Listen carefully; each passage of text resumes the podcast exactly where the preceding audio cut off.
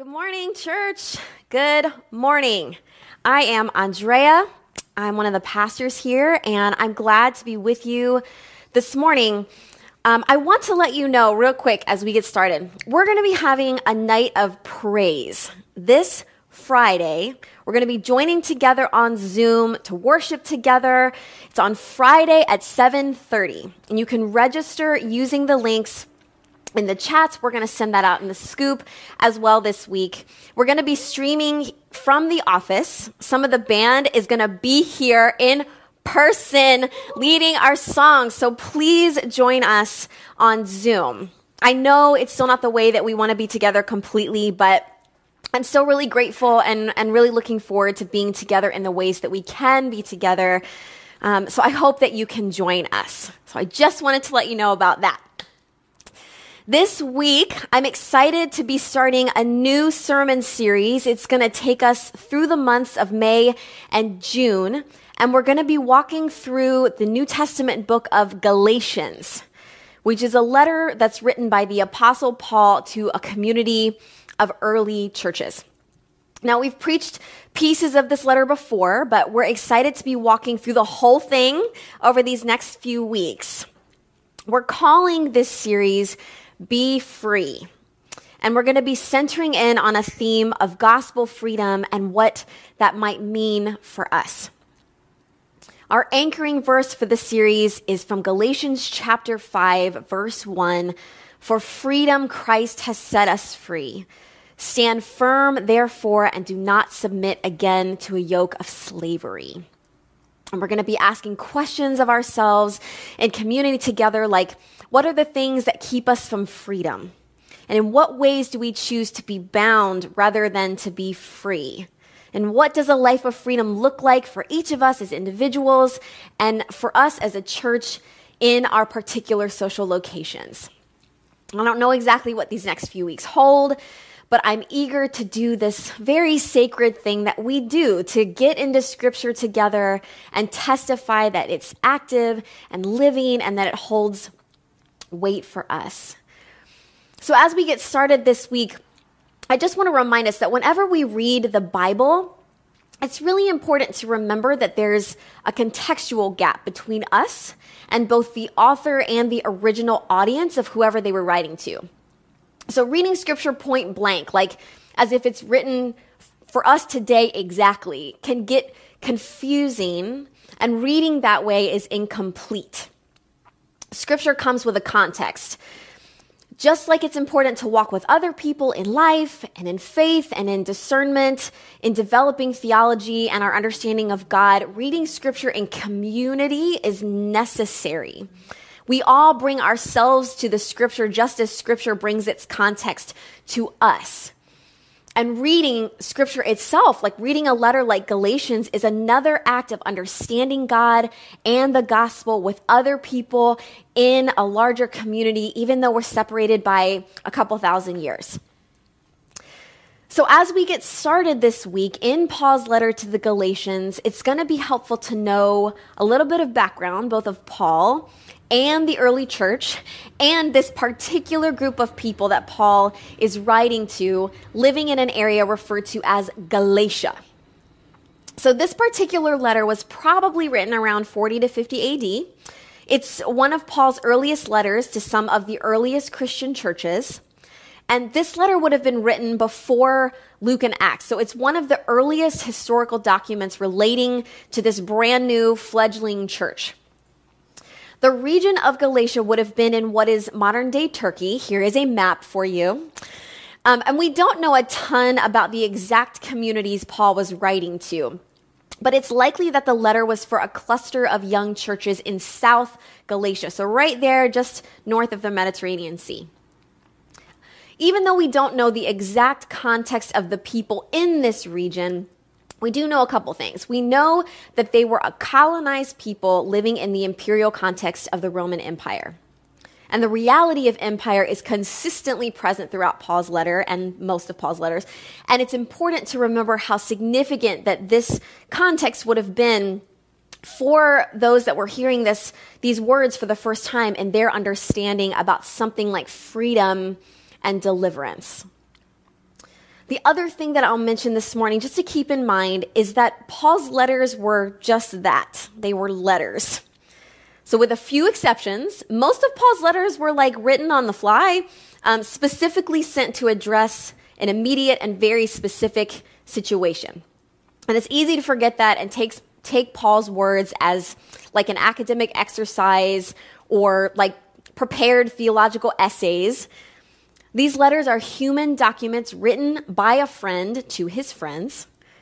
And letters in the Greco Roman period would have had like a, a standard template which Paul follows for the most part in all of his letters.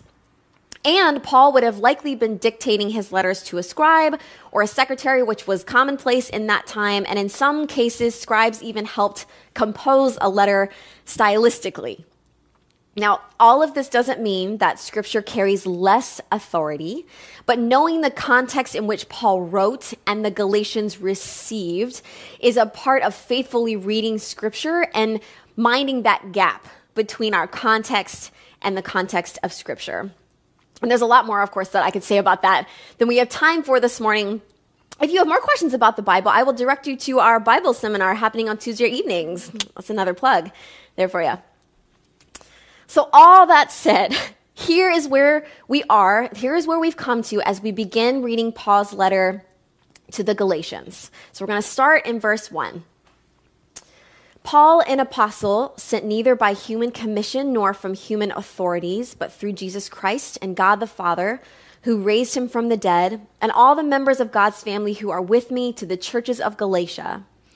Grace to you and peace from God our Father and the Lord Jesus Christ, who gave himself for our sins to set us free from the present evil age, according to the will of our God and Father, to whom be the glory forever and ever. Amen.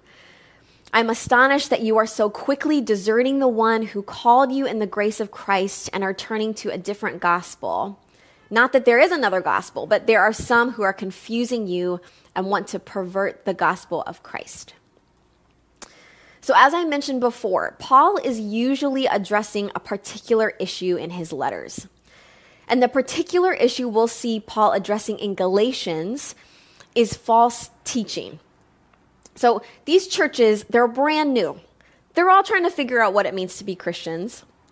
Someone has come into this group of churches in the region of Galatia, and they've begun preaching a different gospel. Now, we're going to hear more about the details of that in the coming weeks of the series, but know that this is the occasion for which Paul writes. He opens his letter clearly and firmly there is no other gospel. And he spells this out really clearly in verses 3 and 4 when he writes, Grace to you and peace from God our Father and the Lord Jesus Christ, who gave himself for our sins to set us free from the present age according to the will of God, of our God and Father. So, in the greeting, which is like the first part of the letter, Paul sets up this premise by which the rest of the letter is founded. Through the will and desire of God, Jesus was commissioned or sent to the world in order to make it the kind of place where life can thrive and flourish. The result of Jesus' death and resurrection is that the powers that have dominated human beings, like sin and evil and the principalities that bind humanity, they have come to the end of their term. Jesus has liberated us from those powers and has inaugurated a new era of freedom. Jesus gave himself for our sins to set us free. The Greek word that's translated here as set us free can also be translated as rescue or deliver. Jesus became one of us so that we might become like him, able to live abundantly, free from the things that try to bind us and from the ways in which we try to bind ourselves from the powers of this present evil age. And I don't, I don't think I have to over elaborate about the evil age that we're in. I know that you can see, we can see very clearly the inequity around us we can see how wealth and race and class work together to determine the quality of life for people, and for some, even the very chance to have life.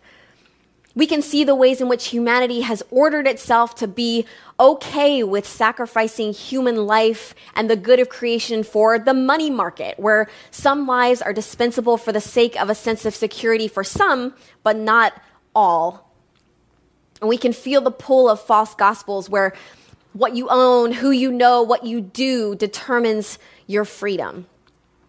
One commentary I read this week described this evil age as the way we have organized our life on earth that distorts God's intention for creation. This is the present age. And yet, like the Galatians, we are called to freedom. Our anchor verse for this series is Galatians 5 1. For freedom, Christ has set us free. Stand firm Therefore, and do not submit again to a yoke of slavery. God and Jesus has proven to be committed to bringing liberation and transformation into the world and humanity, even in spaces where it seems like there is no way forward. Remember the context of the Galatians. Under Roman rule, a colony under Roman imperial power in which anyone who came up against that power would be brutally executed. This is a reminder for the Galatians that even in something as dehumanizing and horrific as crucifixion, God longs and has determined to bring liberation and transformation. The gospel is that we have been set free from the ways in which this present age determines to bind us. There is one gospel, and it is the gospel of freedom. So you might not know this, but during quarantine last year, uh, my family decided to adopt a rescue dog. Now, I've held out for almost 15 years on getting a dog, but quarantine did it. I don't know, something broke. She's just the cutest and best little dog ever. Uh, this is Lucy.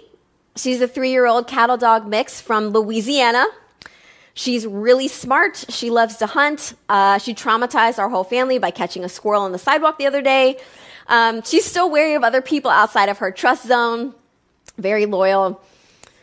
We don't know a lot about Lucy's past, like if she was a street dog or like was somebody's pet, but it seems clear from her behavior that she was probably mistreated at some point. So she traveled from the south to the rescue, lived there for at least three months, and had a litter of puppies before she came to us. When we first got Lucy, we were all really excited. I was really excited. Um, and bought her a whole bunch of stuff, like a couple of fluffy beds, more than one, and uh, toys. She also has a crate, like a lot of dogs do. And I noticed that in the first few weeks that Lucy was with us, that she would sometimes get in the crate and just stay there if she was scared, like overwhelmed. And that's not necessarily bad, but there were times she wouldn't come out like not even for treats. And it makes sense in a lot of ways, though. She had become used to being in captivity. For many months, she ate, drank, slept within the confines of a very small space. She traveled in a crate. She gave birth in a confined space. And she just hadn't known anything different. And like most people who adopt rescues, we've been trying to teach Lucy that there is a different, better way to live that her life can be different, that she can choose to come out of confinement and just be a dog. And slowly we're watching her change as she comes to that realization that there is a new way, a different, a better way to be a dog. And it's been really, really rewarding. Now, obviously, this analogy only goes so far. She's a dog. But I thought a lot about Lucy when I was writing this sermon. Um, I felt the frustration when Lucy reverts back to her little captive self, when she like cowers in a corner or won't come out. And I can hear that in Paul's writing when he expresses his astonishment that the Galatians are so quick to go back, to grab onto something that will bind them again, to a counterfeit gospel. He writes, There are some who are confusing you and want to pervert the gospel of Christ. Now, the Greek word translated as pervert here can also be translated as disguise or distort. Friends, not everything that passes for the gospel is in fact the good news of Christ. The gospel can be misrepresented, even in the slightest of ways, and lose its liberating nature. like when something is added to the gospel, like in Galatians, the law, which we're going to talk about in this series, or when we make it the gospel plus works, it becomes distorted. Not completely different. In fact, in some ways, it still looks like the gospel, but it's not. Today, the kinds of things that we see like this are the gospel plus capitalism, or the gospel plus nationalism, the gospel plus celebrity or materialism. And it's counterfeit. And it's the same way when something is taken away from the gospel. Close, but distorted. Like the gospel minus restorative justice, or the gospel minus repentance, or the gospel minus liberation for all. There is one gospel, there is not another. And Paul writes that anyone who proclaims something different should be accursed. They should be subject to the judgment of the Lord. And it's right for us to ask ourselves and our community what are the counterfeit gospels we're at risk to fall prey to? What are we tempted to add or take away to the gospel in order to make it more palatable for ourselves or to make it more difficult for somebody else? Is the gospel we proclaim founded and rooted in liberation for all, in freedom? Does it stand in resistance to this present evil age? And what does this gospel bind us to? In verse 10, Paul writes that the one thing he's still bound to, he writes that he is a servant or a slave of Christ. And in the gospel, we trade our bondedness to the present age to be bound to Christ. But in being bound to Christ, we're truly free. So, does the gospel we proclaim bind us to anything other than Christ? Does this gospel lead to freedom and transformation?